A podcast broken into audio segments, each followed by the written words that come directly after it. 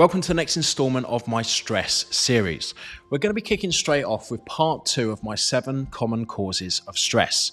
From the last episode, you should have measured the level that your current stress levels are at with the following 4 things: work, relationships, finances, and health. We're going to be delving into 3 more common causes of stress, starting with number 5. Number 5 is life change stress. Now, this kind of stress pops its ugly head on frequent occasions throughout our lives. And it's actually the fear of this stress that stops people from making positive changes to their lives. What falls under life change stress are a number of things. Major life events such as marriage, divorce, and retirement. Moving house for a new job, or even moving to another country altogether.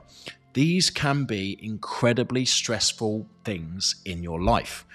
Take marriage for one, and I want to share this amazing quote from Alain de Botton. Marriage ends up as a hopeful, generous, infinitely kind gamble taken by 2 people who don't yet know who they are or who the other might be, binding themselves to a future they cannot conceive of and have carefully avoided investigating. It's because of this that divorce ends up on the cards and once again can be an incredibly stressful event. Retirement for a lot of people can be really difficult to comprehend.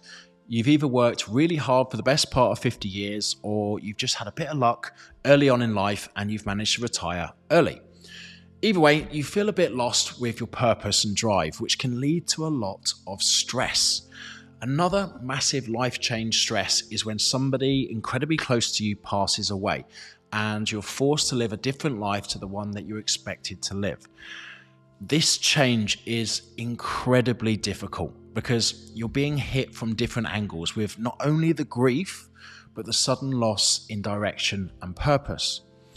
What I want you to do is to write down in your phone notes or a piece of paper life stress and give yourself a number between 1 to 5. 1 being hardly any life change stress and 5 being a lot of life change stress. Moving on to number 6 now, which is social media stress.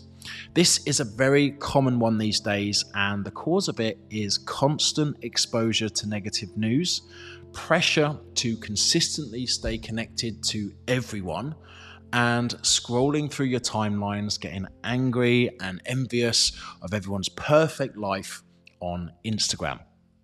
What I want you to do in your phone notes or a piece of paper is to write social media stress and give yourself a number between 1 to 5. You know the score now. 1 being no social media stress and 5 being a lot of social media stress. The final one that is not talked about enough is number 7, and that is perfectionism stress. Perfectionism stress is a desire to be perfect in all aspects of your life, and when you're not, you beat yourself up and you get stressed. I see this in a lot of people that start weight loss routines and sign up to new courses to learn new things.